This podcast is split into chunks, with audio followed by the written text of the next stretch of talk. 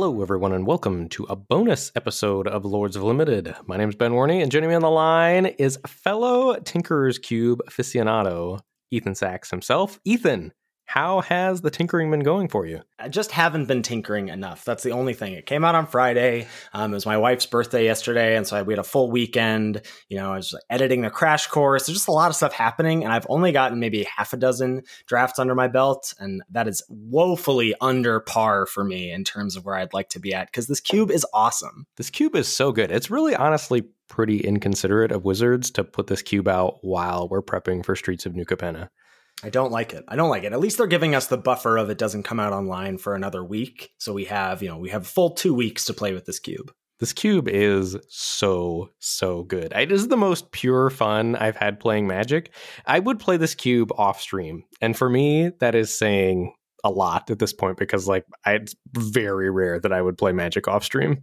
Yeah, I don't. That's that's not quite the bar for me. But I was saying today, we you know we recorded our showdown video for Channel Fireballs. We do two of those every month for their uh, their YouTube channel, and this is I think the only cube where I literally feel joy. Like even if I'm losing, I feel joy when my opponent does something sweet because I'm just like, oh, that's something cool that I want to look out for next time. You know. Right, because when you lose, your opponent had to do work to make you lose. There are very few cards, individual cards, yes. that you just lose to. So if you're losing to something sweet, your opponent saw it and assembled it and put it together and did the thing. And that is a reason for celebration. yeah. And I, I just like the this cube design. I don't remember it being this way, right? The first time the Tinker's Cube came out, I think we were all sort of like, eh, this is like a cool idea, but didn't quite get there. Like it just feels like it's a lower powered version of the Arena Cube in general, but it's not really working, right? They sort of sold it as a synergy cube, but it didn't really do it. And then they brought it back and retooled it like quite a bit. Um, and I remember the big, you know, the big change was here's a lot of like learn lesson stuff. They threw in the four copies of environmental sciences, and they really knocked it out of the park. I remember loving it last time. And all the additions this time around with like blood and the stuff from Vow and certainly all the sagas and things from Neon Dynasty, it's just it's just great. Like they, they really seem to have found the sweet spot and it really appeals to me as a low, flat powered cube with tons of synergy. Yeah, I think they absolutely crushed it. And I think this third iteration is even better than the second iteration because I think there were some cards that kind of fell flat or some themes that fell mm-hmm. flat last time. And those themes I think have gotten buffed up this time and new themes included that all just feel really doable. There's a lot of sweet things to do in the cube. Totally agree. So this is hopefully you are also a fan of the Tinkerer's Cube or perhaps you're curious about the Tinkerer's Cube because I would strap in for about an hour of just a pure love letter to the Tinkerer's Cube that we're about to uh, dish out to your ears here. So we're going to look look at some big picture stuff, talk about the archetypes, just talk about our experiences so far, maybe take a look at some pack one pick ones and I think talk about the the best new deck for this cube that has really gotten pumped up in this iteration. Ooh, love that teaser. Um, so let's dive in here. What's what's going on big picture wise? So Tinker's Cube is 540 cards, and there are themes for each color pair that are billed. Two themes per color pair. I think some of them are awesome. Some of them are a little more suspect than others. But I think the more important thing to know is just to know what the color pairs kind of can do so that you can be on the lookout for overlap because there's yes you can go into the cube and you know draft blue red spells but you can also play blue red spells with some black spells with some other stuff from another color and mesh all of these themes together. So i think we're just going to run down wizards billing for each of the color pairs. So what do we have going on in white blue so white blue, as expected, first bullet point is blinking creatures with ETB effects. So there's lots of, you know, lots of enter the battlefield effects in in all the colors, but I think in white blue specifically, and then lots of ways to blink them, whether that's repeatable ways like a soul herder, a one-off way like an ephemerate or a restoration angel, that sort of thing.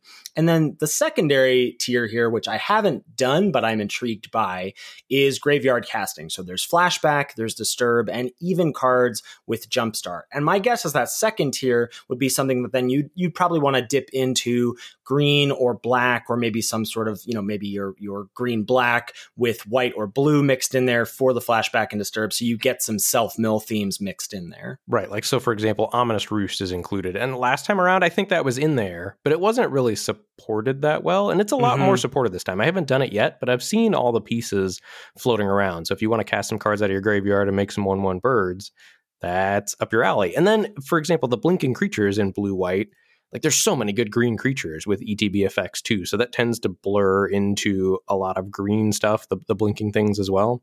Mm-hmm. Well, and and one thing that I one card that I've noticed that I kept trying to figure out, and then just in this last because I didn't actually read this article before drafting because I was like, ah, I've done the Tinker's Cube before, I'll figure it out, and that, that that has served me well so far. So Vega the Watcher is in the cube. That's the one white blue two two from Kaldheim that says whenever you cast a spell from anywhere other than your hand, draw a card. And I was like, I saw that running around, and it's the Alchemy version, so it even has Ward two now. And I was like, what is this doing here? Like, there's not that much foretell. And then I was like, oh, yeah. there's flashback, there's disturb. So that and that card just goes super late. I think I saw that like 15th pick, whatever, in one of my packs in the last draft that I did. But now I'm like, oh, I want to try this out. That looks super sweet. Yeah. So blue black is next up. Discarding. So cards that want to be discarded or cause you to discard, maybe for a benefit, or you spinning, having to discard something into a benefit for yourself. So something as simple as Containment Construct is in the cube from Neon Dynasty, the 2 1 that when you discard a card, you can exile it and then play that card that turn. Great way to, you know, maybe you pitch a land, play it off your Containment Construct, get some engines going that way. And we're going to do a much deeper dive on discarding a little bit later. Mm-hmm. Uh, and the other sort of sub bullet point, which I, I, would put this under your uh, description of suspect uh, uh archetype descriptions, is this on hit effects. So ninjas and their near or distant relations who can't wait to get a clean shot at your opponent, as the article describes it. That I see less of. So I know that Krydle of Baldur's Gate is in the cube. So that's the blue black uncommon from uh, Adventures in the Forgotten Realm that uh, says whenever it deals combat damage to a player, that player loses a life, mills a card, and then you gain a life and scry one. And you can also, uh, whenever you attack, pay two. And if you do, target creature can't be blocked this turn. But the rest of the uncommons in blue black are really all about this sort of like draw, discard life. Um, and sure, there are some ninjas in the cube, but I would say that that is a much less uh, appealing and much less supported thing that Blue Black does. Yes, it's much more minor. There's things like Ninja the Deep Hours or Prosperous Thief, but I think that is one that I would not recommend going after super hard. So next up is Black Red, and this is Blood and Treasures, and it's really also like an artifact matters and sacrifice synergies. But unlike, you know, I think Red Black Sacrifice is uh, very much an archetype that is near and dear to my heart in any version of a cube, and it's less powered up than normal, right? Usually you see like Judith or you see uh, a Mayhem Devil, those kinds of cards, Priest of the Forgotten Gods, those sort of, you know, things that we think about for the Arena Cube that are the keystones for the red black sacrifice decks. You're getting less powered up versions of those cards, right? You're seeing Havoc Jester as the five mana five five that has the same ability. Like whenever you sacrifice a thing, you deal a damage to something, but you're not really getting those incredibly like you know low to the ground cheap versions of this, which I like. And then you get a lot of, you know, you're getting the blood tokens from Vow, obviously getting lots of treasure tokens. Can't wait to see what Streets of New Capenna adds to it. Um, but I, I, really enjoyed this uh, this style of deck. Yeah, I have found that as well. I've drafted this a couple times and it just felt a little underpowered. I mean, the synergy is definitely there, and I don't think I've mm-hmm. gotten an ideal version of the deck yet, but it's different. It's a different twist than it has been, certainly in the Arena Cube, and I think even in the Tinkerer's Cube in the past. There's much more enginey stuff like Dragonspark Reactors in here from Neo, yeah. artifact ETBs, and then you can dome your opponent potentially. There's Oni Cult Anvil. There's mm-hmm. things like Marionette Master. Like it's almost more artifact sacrifice than creature sacrifice, but yes, both, yes. both of them are going on, and you have to make sure that you have a clear path to assembling your engine and victory because if you don't, you are playing a lot of underpowered engine cards to compare, compared to some of the other cards in the cube. Mm-hmm. Yeah, for sure. All right, that takes us on to red green, which is power matters. And as a sub bullet, modified creatures, again, maybe like plus one plus one counters. There's definitely a plus one plus one counters theme running around the cube. Something like hardened scales is in the cube where you can double uh, or put an additional. Is it double or put an additional plus one plus one counter for hardened scales? Yeah, hardened scales is just an additional counter. So there's like a plus one plus one counter theme here, and then that also bleeds out to we'll we'll see in, in green blue as well. And then in red green, this power matters thing is pretty straightforward. I mean, there's like the enchantments you would expect that want you to have a creature power four or greater, like Sarkhan's Unsealing or Garruk's Uprising. And while it's not the most difficult thing to draft, it is effective. Like I just got absolutely slammed by my opponent playing red green power matters. Like they curved out with a mana dork into a four powered thing into an enchantment and just like beat my face in. And I was like, okay, cool. you did the thing. wow. Yeah.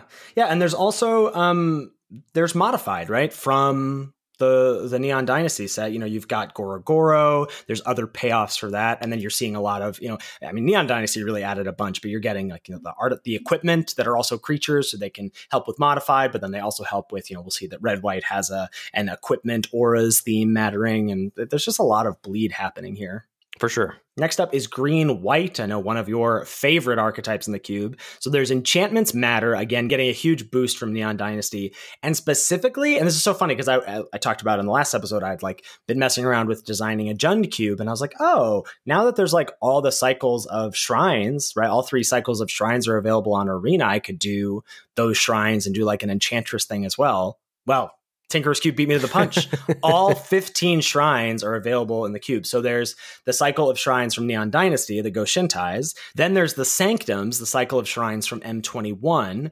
And then there's all the way back from OG Kamigawa that's been brought back to Arena via one of the, I guess, the alchemy sets, uh, the the Hondens. So you've got all five shrines from all three of those sets. So 15 total, plus your boy, Ben. Shrine Steward which has just never looked better. It finds all those shrines, it finds all the auras, and and most a lot of the removal that you can get in the format is in the form of auras, right? Like Iroas's blessing, or obviously Twisted Embrace, or Warbriar's blessing. So you, you get a lot of goodies in that in this format with Shrine Steward. Yeah, there are a lot of sweet enchantments matter payoffs. There's also a legendary theme seeded into green white. And again, I have heard tales from some people in Twitch chat that the legendary theme is real. I have not done it myself yet. I've seen the cards seated that care about legendaries. But I think again that is much like the uh, ninjas theme in blue black, a little bit of a lighter touch to green white. I mean, the the one card I'm seeing here in the list that makes me think of that is Captain Sisay, which is two green white for a two two legendary creature, and it has the ability tap, search your library for a legendary card, reveal that card, and put it into your hand, then shuffle. But like that, so it feels like you got to get that and then really go hard after some legendaries. Well, there's also like Kamahl's Druidic Vow or whatever it's called. Oh yeah yeah yeah okay okay. So there, I mean, the pieces are definitely there. But I think again that is a lighter theme than some of these other ones. There's less bleed, I guess, between other With color that. pairs. Yeah. Yeah, that makes sense. All right, moving on to white black. We've got the classic life gain matters and Witch of the Moors, the 4 4 payoff Oh for that. Uh, with Death Touch, whenever you gain life, your opponent sacrifices a creature, you return a creature from your graveyard to the battlefield. Card is a house. So that's there. You, it doesn't go. It's not that powerful. It goes to oh, your yeah, hand. it goes to your hand. Yeah, yeah. Thank you, thank you. Wow, wow. There's also from Neon Dynasty sort of the balance of artifacts and enchantments theme seeded into white black. So something as simple as Kami of Terrible Secrets is in the cube, like the 3 4 that when it ETBs, you gain a life draw card if you control an artifact and enchantment, all the way to something as busted as Nettlecyst, which is a three mana equipment living weapon, has power and toughness equal to, or the, the equipped creature gets plus one plus one for each artifact and enchantment you control. So very powerful there. Yeah, and that again bleeds over to all the like token makers that you can get from black and red. So there's there's blood tokens, there's food, there's clues, there's treasure, all the tokens.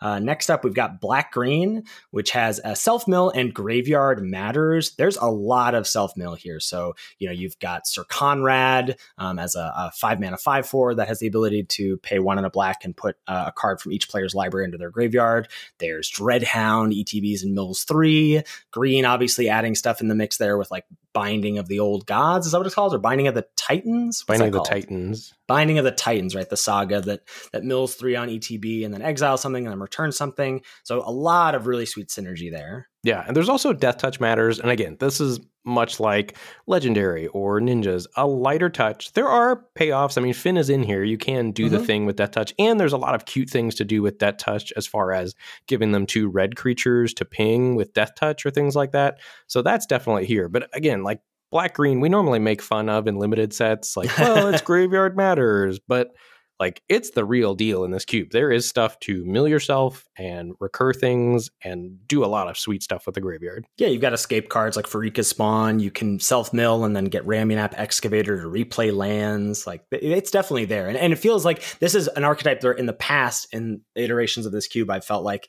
eh, this didn't really get there. This feels a little more cute than good. I think it's just good now. Well, and fuels back into that blue white theme of casting things from your graveyard too, Mhm, if you start mhm. to dip into other colors as well. Yeah.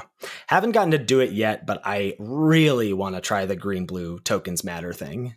Oh, certainly you did it in the last iteration, right?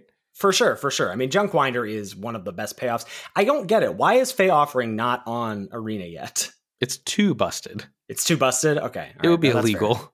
That's fair. That's fair. Yeah. So Junkwinder is great. You get a bunch of uh, token matter stuff, all the artifact tokens as we talked about, and I keep wanting to do this. I've I've I've been a little gun shy to pack one, pick one it, but there's a card that that leads me towards this second version or this like maybe secondary uh, uh, archetype, which is Inexorable Tide. So this is three blue blue for an enchantment. It says whenever you cast a spell, proliferate, and this is the like secondary theme of green blue, which is proliferating counters.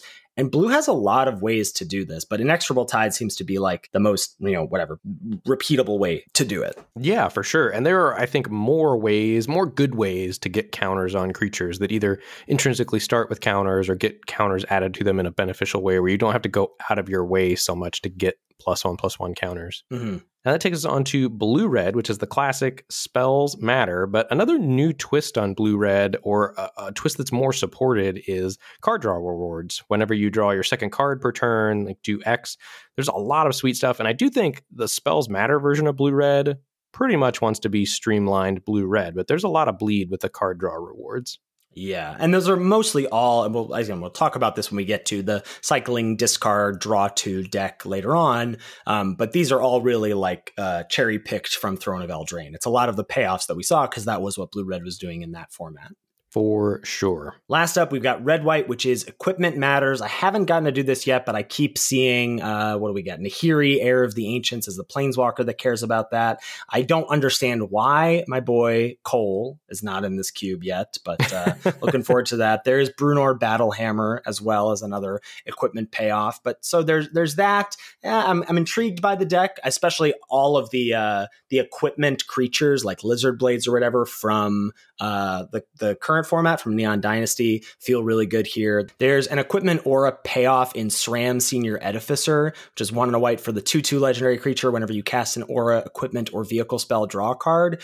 And the sweet thing about this is that because, like Lizard Blades, for example, is an equipment creature, it will trigger this even though it's a creature you're casting. So that makes SRAM a little better, and I think makes this archetype a little better too. There's also a secondary theme in red white that I think is actually even more powerful, which is creature tokens yeah. and going wide, fueled by things like heroic reinforcements, where you just are vomiting some tokens on the board, turning your creatures sideways, and getting your opponent dead. I think that's one of the more aggressive archetypes. And I think seated in that, there's even more of a mono red goblins token deck that I've seen floating around, but I haven't quite gotten to play it yet. Yeah. My God, I, I will not be drafting a mono red goblin deck. There's way too much sweet stuff to be doing in this cube to be drafting mono red. Well, I mean, whatever your jam is, that's what you should do in the Tinker's Cube, though. That's why it's so sweet. There's just so many different things to do. That's true. That's true. Uh, just like last time, um, and we sort of already touched on a lot of these, but there is a myriad of all star limited mechanics featured in this cube. The big support for Learn Lesson is still here,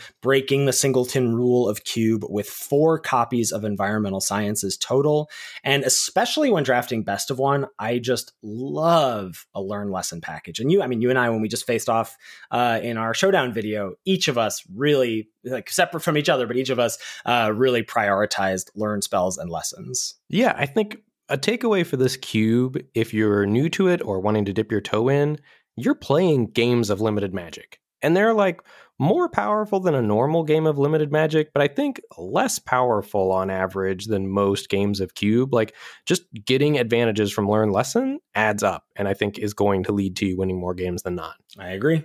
There's also cycling, which has been a huge addition. I think pushing cycling cards and the discard theme, which has been very refreshing. That's cool that that's more supported this time around. There is a venture boost, and really we're seeing that fleshed out, especially with you know the alchemy version of cards like Precipitous Drop being a mana cheaper. But you're seeing like Nadaar, Varis, Yuan Ti Malison, all the stuff you saw from Adventures in the Forgotten Realm. Even like Dungeon Map is in the cube, so there's quite a, a few ways to venture and repeatably venture at that. We've got investigate cards again, lots of clue tokens running around, some cards from MH2 like Wave Sifter. That's the three two that when it ETBs, it investigates twice to give you two clue tokens. So there's a ton of support there, and just a ton of support for tokens in general, whether it be treasure or clue or blood or whatever. And then lastly, we're seeing a handful of modal double faced cards as well. Loving the new addition of sagas from uh, Neon Dynasty. Those creature sagas are just gas in this uh, in this format. Yeah, which is super sweet. So the the three new headlining things are the shrines. I think that's a big new thing. The 15 shrines being in there.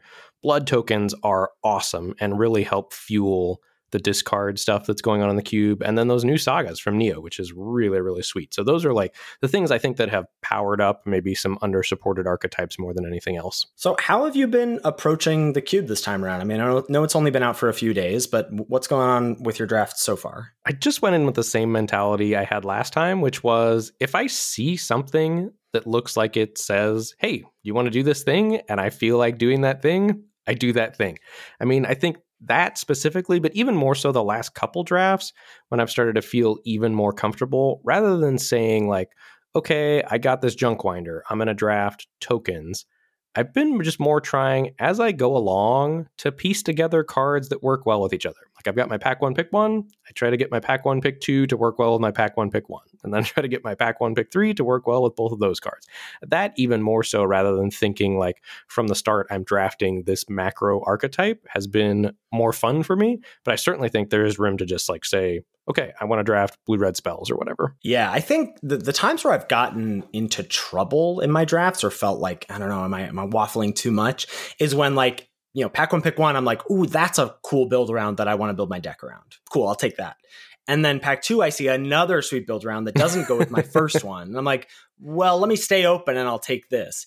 I would advise against that. I think you kind of want to pick what you're doing. Like, sure, there are going to be times where you're not seeing those like, you know, big payoffs, like you don't see a Marionette Master or the Archfiend of Ifnir or whatever early. Then that's where you want to take the glue cards a lot of the time. And we'll talk about what we mean by that in a second.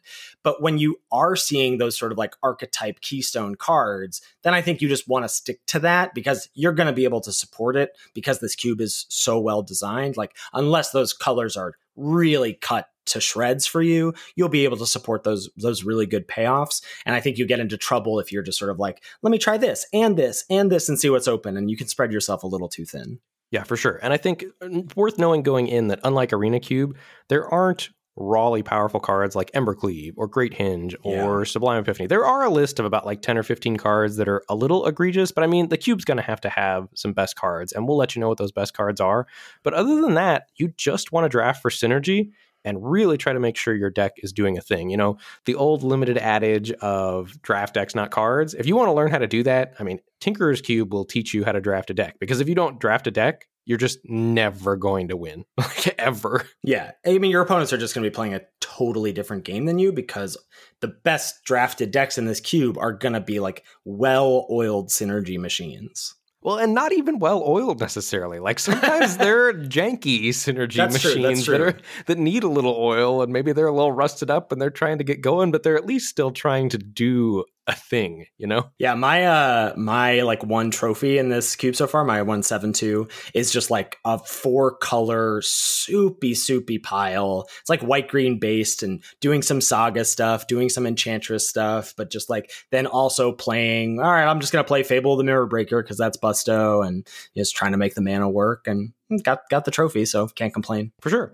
And I think, you know, if you're sitting down to your draft, your pack one, pick one, you should either be looking for you know, an archetype defining card that's going to tell you, hey, draft this thing, or you want to try to find those glue cards that we talked about that fit in the intersection of multiple archetypes. And again, we'll go a little deeper on those. Uh, just a reminder that treasure is insanely good in this cube. Not only does it have synergy in red black and tokens, as we talked about, but it's also just great for ramping and splashing. A lot of the times in cube, there's sort of this inflection point at four mana or more. And if you, you know, one of the, our glue cards is Prosperous Innkeeper, one of the reasons it's so good is you get to your four drops a turn sooner than your opponents. Well, and I don't even think it's limited to treasure, right? Anything that makes treasure, blood, food, or clues, like any of the artifact tokens, is just going to have so much natural synergy in the cube. Mm-hmm. Yeah, for sure. And I think aggro decks can be good. There's certainly the red white go wide tokens deck, but there's also a lot of incidental life gain floating around. So I don't necessarily know that you want to default to aggro as your strategy. Certainly if there's that's your jam, don't let us stop you. But I think there's much more room to explore creative engine synergy things than there is just straight up turn your creature sideways and try to get the opponent dead. Agreed. And the last thing we want to talk about here is that artifacts and enchantments are very powerful. So main decking naturalize effects is good. I know you've been a huge fan of Rambunctious Mutt so far. That's the five mana three four ETBs blows up an artifact or an enchantment. Um, I, have just liked playing, you know, a copy of Wilt or whatever. Like you're just gonna see targets for these almost every matchup. Well, or even something as simple as in your learn lesson board, making sure you can go grab the green one. What's the name of that that can blow up an artifact or enchantment? Containment breach. Yeah, something like that is just awesome. Like that makes your deck significantly better that you have access to that card. Mm-hmm. So we keep throwing around this term glue card. What do we mean by that, and what are some examples in this cube? So, a glue card would be a card that is at the intersection of multiple different themes. So, maybe it's at the intersection of life gain and tokens, or blink and life gain, or whatever, or even better, multiple, like three, four, or five archetypes. I mean, some of these cards hit on so many themes in the cube. So, first up, we've got Reaper's Talisman here. What is that card? So, that's black for an equipment. It has an equip cost of two, and it says whenever equipped creature attacks, it gains death touch until end of turn. And when it attacks alone, defending player loses two life, and you gain two life. So there's some sweet stuff happening here. Obviously, life gain. Sure, there it's it's got types, right? It's an artifact, so it's gonna be there for if you care about artifacts plus enchantments or just artifacts. There's death touch synergies in red black, right? If you put this on a Havoc Jester, for example, then you give it Death Touch and you can then sacrifice your treasures. And now all the pings from Havoc Jester are Death Touch and you sort of build your own machine gun. Or even something as simple as maybe you try to do black green death touch with Fynn and you're, you know, sending an army of death touch creatures at your opponent while Fynn threatens their life total. Yeah, for sure. Next up, we've got Prosperous Innkeeper. This is near and dear to both of our hearts because of how many different themes it touches on. So this is one and a green for the 1 1. And whenever another creature enters the battlefield under your control, you gain a life. And when Prosperous Innkeeper enters the battlefield, it makes a treasure token. So this is at the intersection of good to blink, great for life gain synergies you care about treasure, maybe you care about artifact tokens. It touches on so many different themes in the cube. And I think another thing that a lot of these glue cards have in common is they're really low CMC, yeah, right? Yeah. Like you have to get on board early in this cube. Like we don't want to sell it wrong in that, you know, there's not a lot of aggro, so you can do whatever you want. It's not like the legendary cube or whatever it was on MTGO. Like you need to be affecting the board early and often, and the best way to do it is with these cheap glue cards that help set up your synergies for your more powerful cards. Yes, for sure. Yeah, I think that's really good. I don't think we have a single card on here that's, I mean, most of these are like one or two mana, and then maybe there's like one that's three. I mean, we've got Siege Gang Commander on here, but that's, that's sort of stretching it. I think you really want these to be super cheap because they're going to support, they're going to be so consistent, easy to cast. You're going to see them often, be able to cast them often, and they're going to support your deck's themes a lot of the time. So next up, we've got Charming Prince. That's one and a white for the 2 2. And when ETBs, you can choose from a couple things. You can either scry two, gain three life, or blink another creature, exile it from the battlefield, and then return it to the battlefield. So that's again at the intersection of life gain, enters the battlefield, and just does both of those things extremely well. And the fact that you have that modality if you pick it early in the draft, you don't know what you're going to use Charming Prince for, but you're gonna find a way to use Charming Prince with other good cards in the cube. There's Gilded Goose, which is single green for the O2. When it enters the battlefield, you make a food token and you can tap it, sacrifice a food token to add a mana of any color, or you can pay one on the green, tap it to make a food token. Well, food tokens are great. We keep talking about how good these artifact tokens are. They're just very, very good.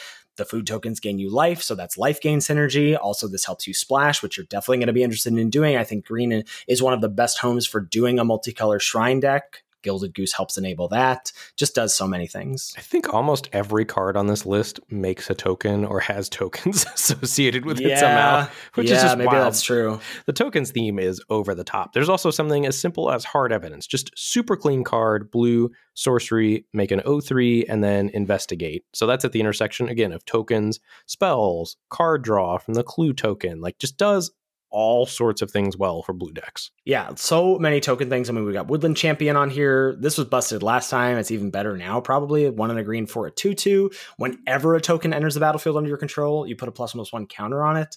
That on turn two is really scary. Yeah, or something like Bone Shards, for example. This, I think, is a great example of how to start thinking about the cube. It's black for a sorcery. As an additional cost to cast Bone Shards, you either discard a card or sacrifice a creature and then you destroy target creature or planeswalker. Normally, that's a downside, right? Like if you're in a normal limited format or you're trying really hard to figure out how to not make it a downside. all that text on bone shards about discarding a card or sacrificing a creature should be easy upside for your deck. and if it's not easy upside, I think you're approaching the cube wrong. And I think it's just literally one of the best removal spells in the format. And you do need like two, three, four ways to interact with your opponent if you're trying your hardest to win, because your opponent's also going to be setting up engine type cards. And if you can disrupt theirs for a single mana, that's really powerful. Uh, I, I, like panic picked this in my uh, CFB draft video this week. I was trying to, I think I was, I was to take something else, and then like two seconds left, and I panic picked Lunarch Veteran instead because I was like, ah, this is just a good glue card. So this is a single white mana for the one one. Whenever a creature enters the battlefield under your control, you gain a life, and then it has Disturb for one and a white, comes back as a one one flyer. Whenever a creature you control dies, you gain a life. It's just so good. It's at the intersection of tokens, intersection of life gain entering from the graveyard, and it's only one mana. Only one mana. Another pet card of mine just recently in the last couple days has been Old Rutstein. Mm-hmm. This is mm-hmm. one black green for the one four, and whenever it ETBs or at the beginning of your upkeep, you mill a card, and then depending on what you mill, you either get a blood token, a treasure token, or a one one insect token. So it's going to get you tokens first and foremost. It's going to get you artifacts. It's potentially going to get you a discard outlet if you hit that blood token. It's going to ramp you with treasure. There's so many things going on with it. Yeah, for sure. I really do wish that maybe we'll maybe they'll uh, they'll ask me what my opinions are of the cube. I really wish that they would that they would put in some sort of like never decking loop. Like it's sort of there. Like there's mending of Dominaria, but then there's not like a secondary piece for that, like a Gaia's blessing or something. I do sort of wish there was a a nice clean like okay, you've got all this great self mill in green black, but I'm also kind of nervous that I'm going to deck myself. I think Reito Sentinel not being in this cube seriously was a big miss. I think it would be great, right? It would be very strong, yes, because not only would it help keep you from decking, it also messes with your opponent. It would just be really cool. Yeah, to like interact with all the like flash, like you can bottom a flashback spell or a disturb spell or whatever. Yeah, maybe it's too busted. you think they tested it and it was too busted?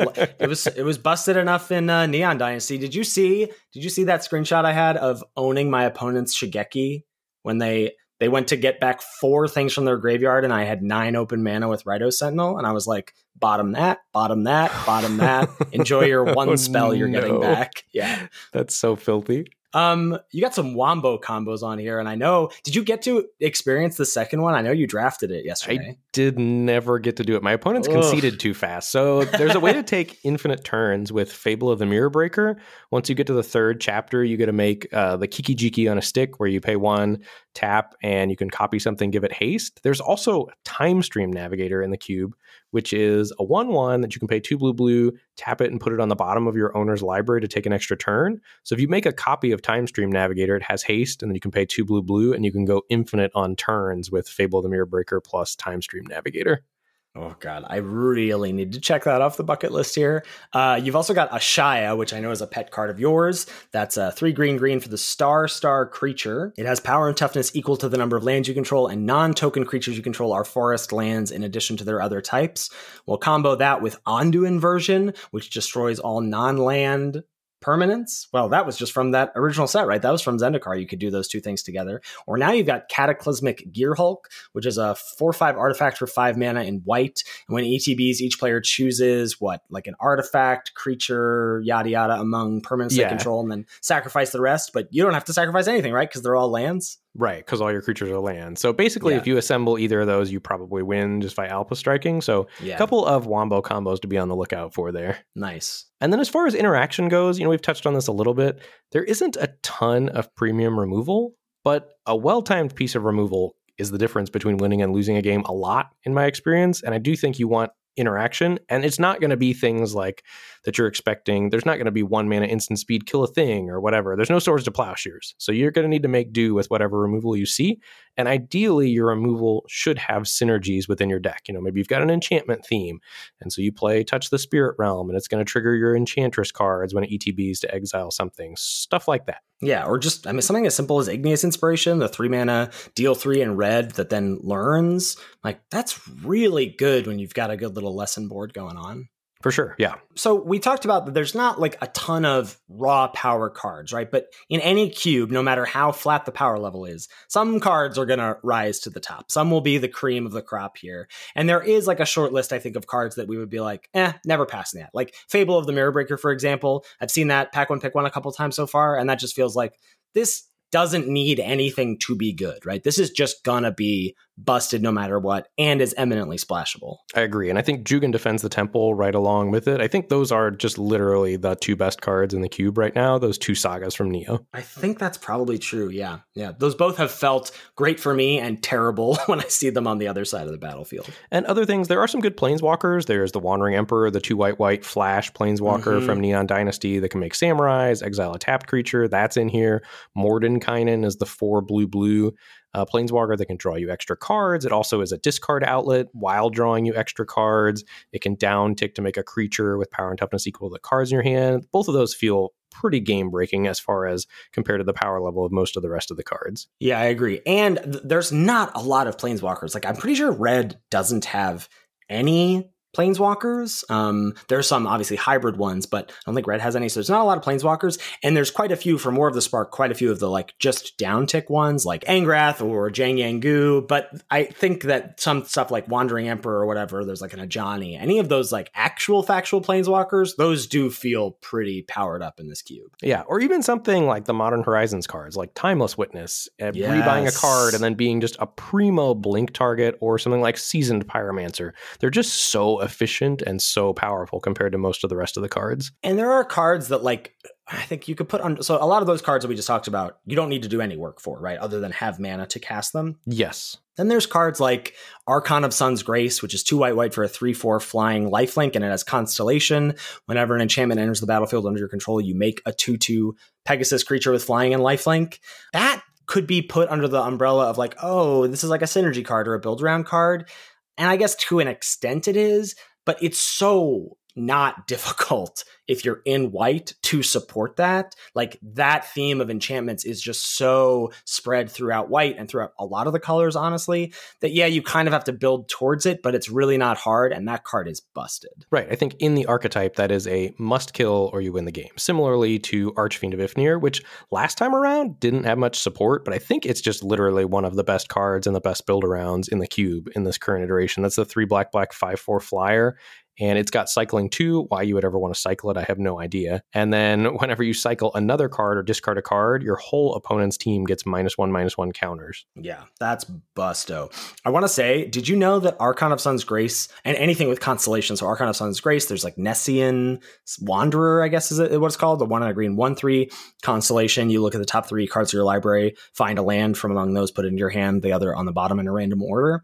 Constellation triggers twice with the Neon Dynasty sagas. I did not know that. That was a very delightful realization I had when I saw your show notes here. Yeah. And did you know that Archfiend of Ifnir turns on modified for your opponent with the minus one, minus one counters? Oh, snap. I guess I did know that at one point, but then that never came up in Neon Dynasty, so I completely forgot. Right. I, g- I gave my opponent's whole team modified when they had several cards that cared about modified. it was not Gosh, great. You, you do that with like them having Yugen in play, and then all of a sudden it gets plus five five plus five or whatever.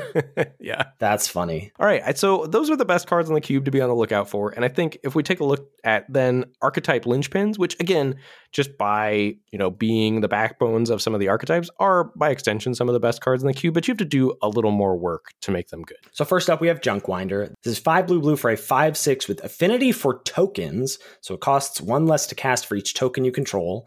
And it says whenever a token enters the battlefield under your control, tap target non-land permanent and opponent controls. It doesn't untap during its controller's next untap step. In the right deck, in the blue green tokens deck, or whatever, maybe you put this in a Grixis deck and you're making blood tokens or treasure tokens. In the right deck, this card is unbeatable. Yes, completely agree.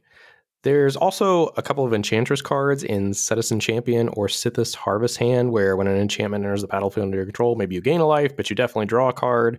And those cards are super easy to turn on, as well as, you know, being great companions for all of the shrines that are in the cube. There's a couple ways to do the drain and gain thing. So there's Falkenrath Noble, which is the four mana 2 2 flyer in black. Whenever a creature dies, uh, your opponent loses a life, you gain a life. And then Sanguine Brushstroke, which is an alchemy card, which makes a blood artist and a blood token. And it like makes a blood artist, but it's not a token of blood artist. So like it, it dies, you can reanimate it or rebuy it with like a blood fountain or whatever. So it's just there for you. Uh, Brushstroke is a really good card.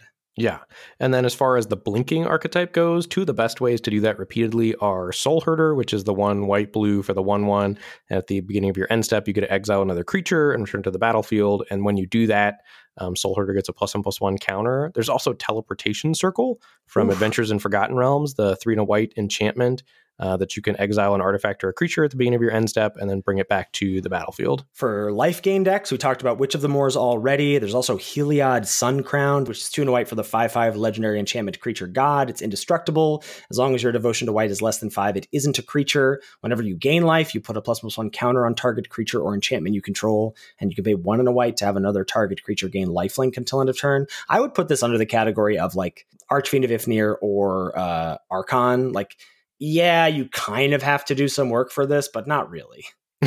yeah, that's fair for sure. Right? Like, it's just so good. Yeah, card is very powerful. There's also, speaking of all the tokens running around, two token doublers in Anointed Procession and Parallel Lives, which are enchantments that whenever tokens enter the battlefield under your control, you get double that amount of tokens. There's also Divine Visitation, which turns all of your creature tokens into 4 4 angels. I was watching you yesterday. Your opponent had that in play. so depressing. F- flashed in, you make you see a pair of goblins or whatever to make two 1 1 goblins at instant speed. Nope, those are two 4 4 angels at instant speed.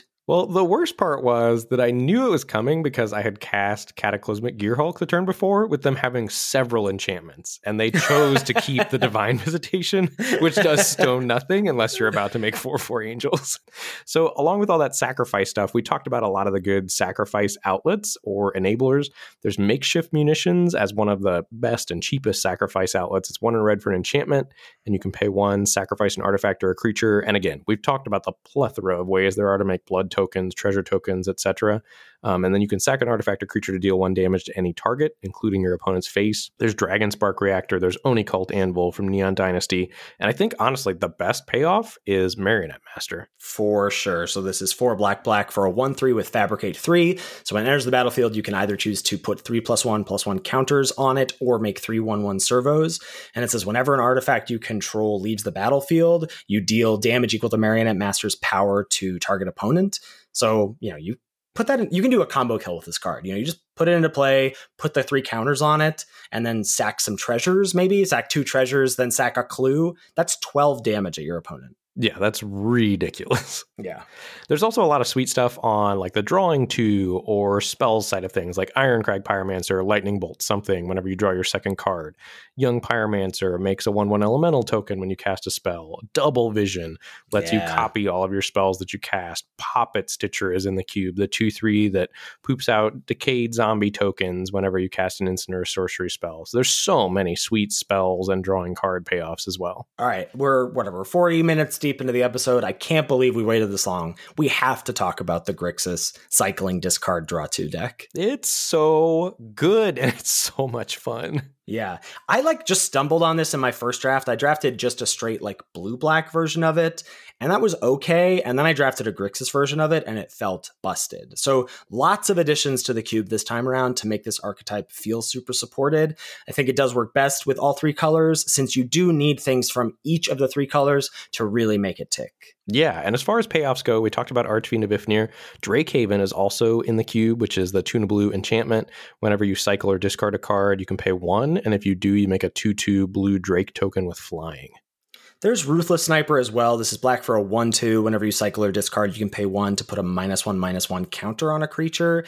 This is a little bit more cute than good. Though I will say I have like killing small things has mattered. Like a lot of the stuff we talked about is like important glue cards are small, cheap creatures. Life of Toshiro Umezawa has felt busted in that respect. It's just a really nice way to cleanly kill those. So Ruthless Sniper has felt like, like I said, more cute than good, but it's there as, as a potential payoff. And then along with all these things, if you are cycling cards, that easily turns on all the Throne of Eldraine draw two cards. So like Improbable Alliance that gives you a 1 1 flying token whenever you draw your second card.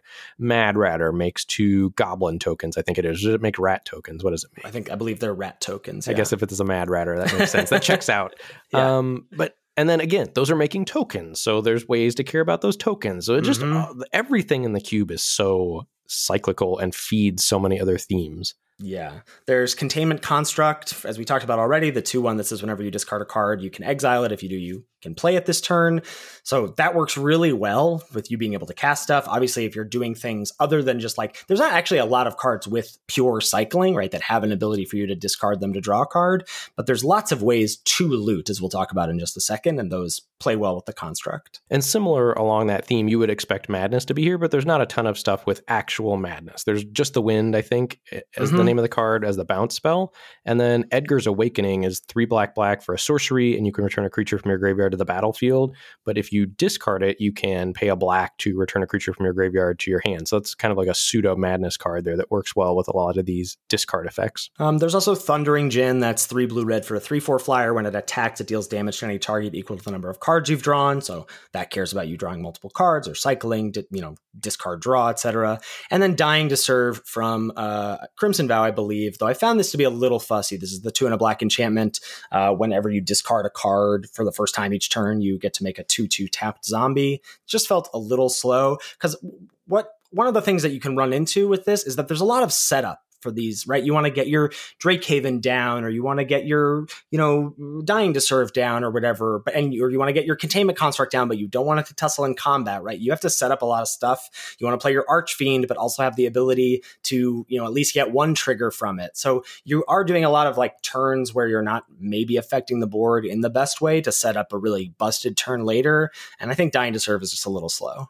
That is one of the knocks I think that is against the shrine deck as well, or that's keeping the shrine deck from being totally dominant, is that you have to get so many do nothing pieces on the battlefield before you really start to get your engine churning. So, in terms of enablers for this deck, there are a ton. Two of the best ones, I think, are two planeswalkers that loot Kaito Shizuki and the Royal Scions. Both of those have plus abilities, right? The blue black one lets you draw a card, then discard a card unless you attack with a creature, then it's just draw. So, you know, just choose not to attack or do it in your first main phase and you get that. And Yeah, and again, that's something to wrap your head around is that first of all, I think Kaito Shizuki probably could just be on the list of best cards in the cube, yeah. but that you would actually choose to draw and discard as opposed to just attack and draw a card. Like that's how synergistic these decks are. That you want to have the looting outlet rather than just drawing a card. Like drawing a card is better normally, but the cube is synergistic enough that you're gonna want to loot. hmm I think learn spells also. And you know, we've talked about having a learn lesson board.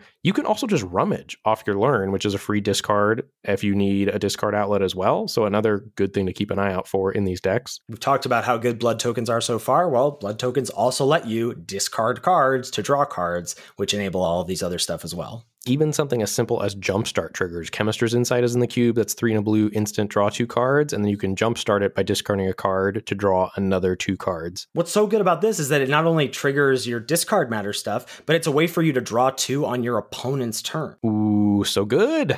Uh, Obsessive Stitchers in the cube. This is one blue black for an 03 that's a looter, and then you can also pay two blue black, sack it to return a creature from your graveyard to the battlefield.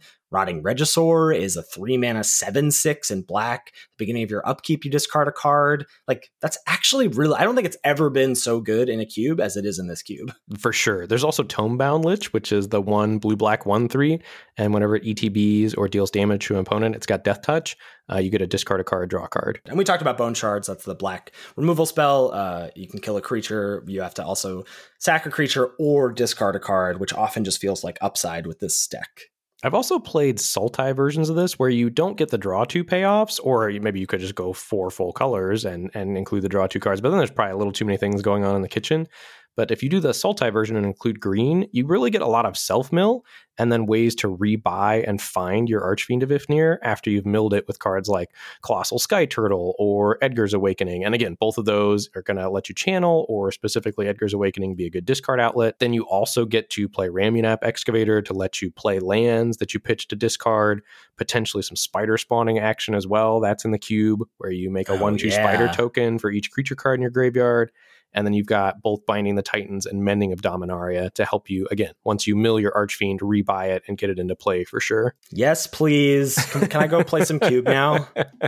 I'm I'm really sad that we're talking about this deck selfishly because is all I want to draft in the Tinkerer's Cube right now. It's really good. Well, it's got you'll at least get the next like few days, right? Maybe by the weekend it'll be it'll be dried up, but you'll you'll get a few days out of it. Should we at least take a look at like a pack one pick one just to give folks a sense of how we're approaching this cube and what our thoughts are on, you know, some 15 random cards? Yeah, let's do it. All right, so pack one, pick one. You see the following cards as options. There's you find a cursed idol, one in a green for a sorcery, choose one, smash it, destroy target artifact, lift the curse, destroy target enchantment, steal its eyes, create a treasure token, and venture into the dungeon. 10 out of 10 dramatic reading on that card. uh, you're pretty happy with this card, I think, right? Like, I mean, you're not pack one, pick oneing it, but you're going to find targets for it, and then maybe you're just okay to venture in the dungeon.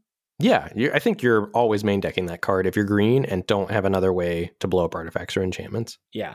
Next up, we've got Rousing Read. This is two and a blue for an aura, enchant creature. Enchanted creature gets plus one plus one and S flying, and when Rousing Read enters the battlefield, draw two cards, then discard a card. Talk about intersection, right? So this is an aura, and so it's going to trigger enchantment matter stuff if you're pairing this with white or with green. Uh, it's going to do that discard stuff that we talked about. So maybe the draw discard if you're putting this in a blue black or blue red or Grixis deck.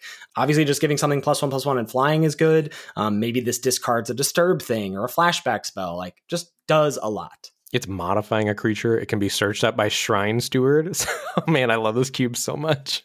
Next up, we've got Dragon Fodder, one in red for the sorcery. Create two 1 1 red goblin creature tokens. Sweet spell here in that you get tokens, which certainly red ones, and goblin tokens specifically. Maybe if you're on that mono red version, it's a sorcery. If you're in the red blue version that cares about casting spells, maybe you're copying this and getting four tokens. So again, just at the intersection of a lot of things spells, tokens, goblins, does a lot of sweet things. Contentious Plan is one in a blue for a sorcery. It has proliferate, so choose any number of permanents and or players, then give each another counter of each kind already there, and draw a card, so cantrips. Uh, not a card that you're interested in first picking by any stretch, and I think is a little bit more narrow, but certainly has applications. Next up is a sweet include Restless Bloodseeker, one on a black for a 1 3 vampire. At the beginning of your end step, if you gain life this turn, create a blood token, sacrifice two blood tokens to transform it into a 3 3 that has the ability to pay four and a black. Each opponent loses two life and you gain two life.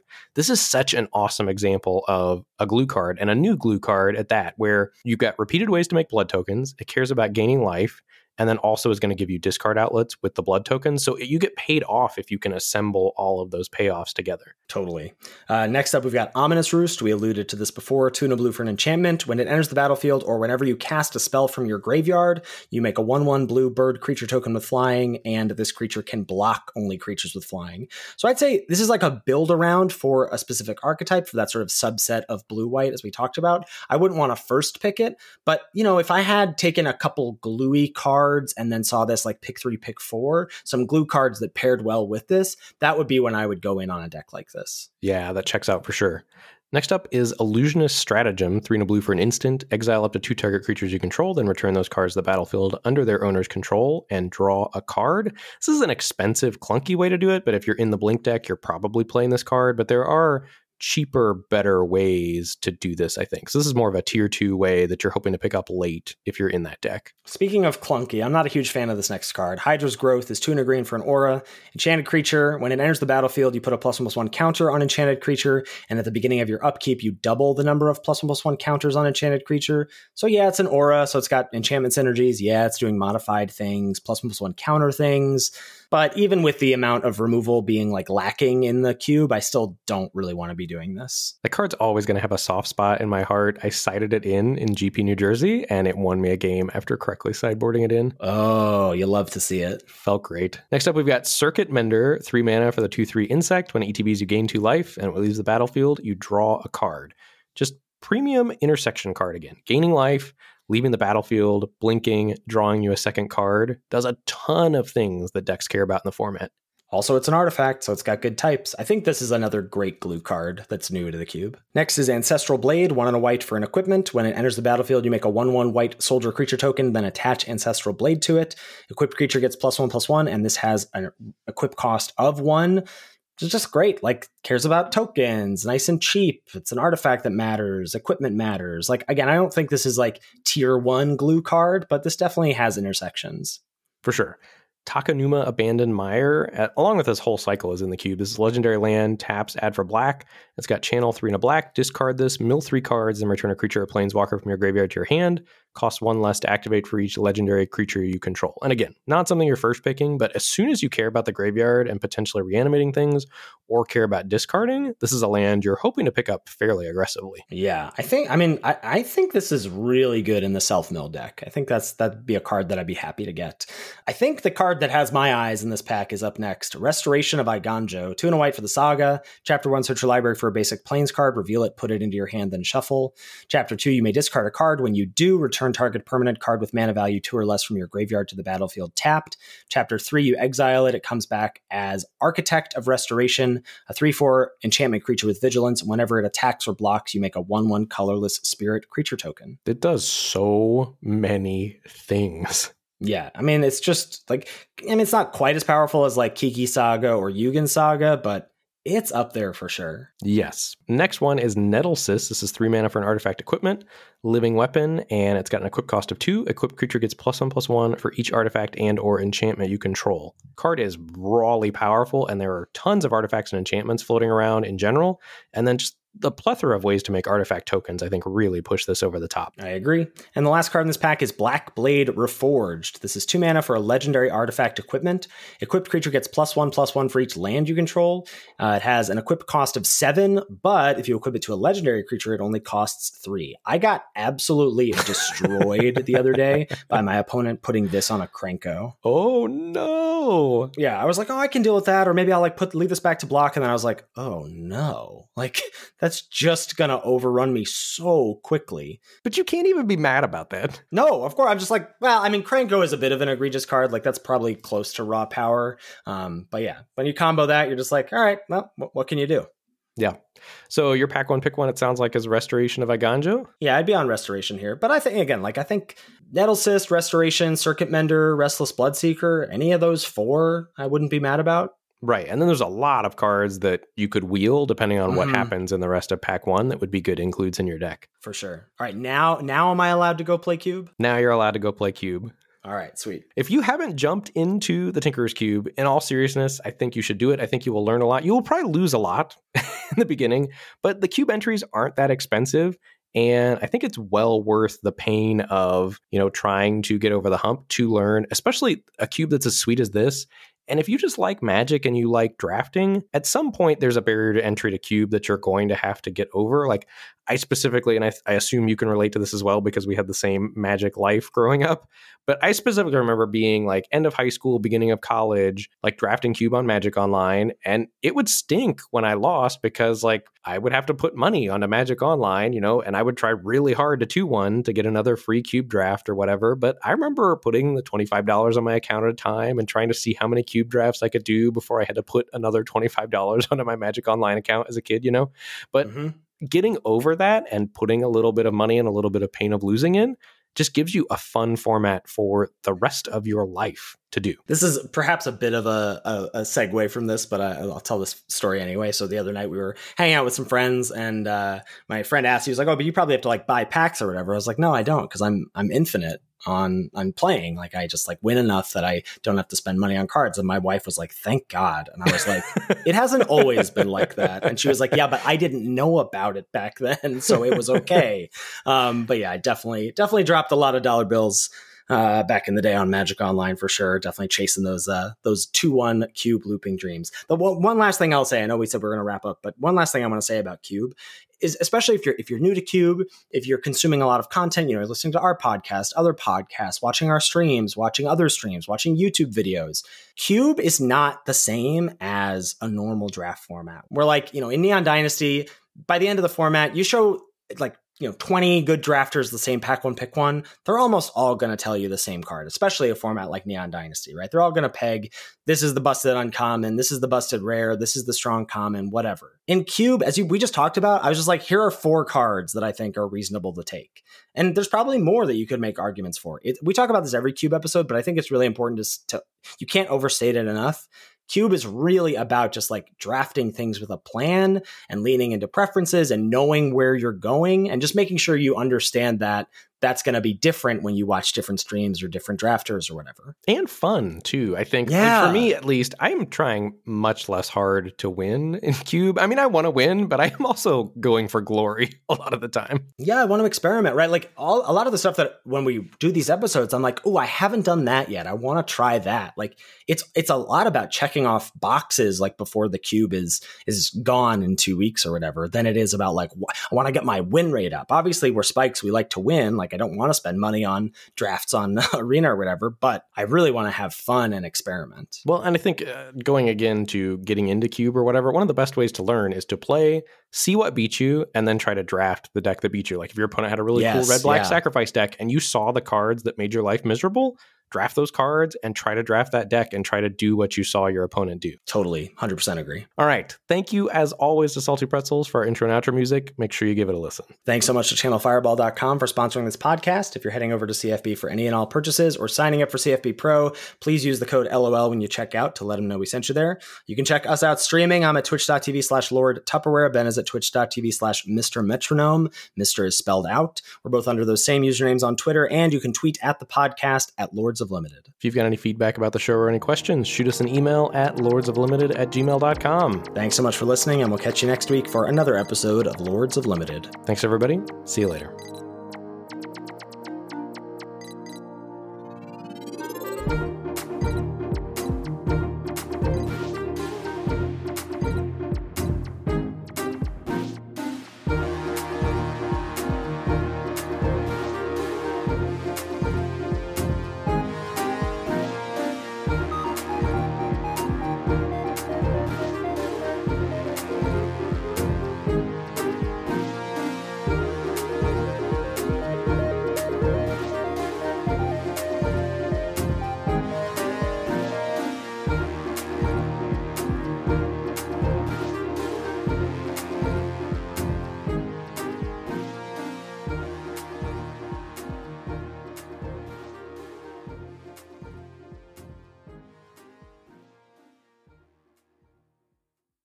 Also Heliod Sun Crowned. That's the two and a white.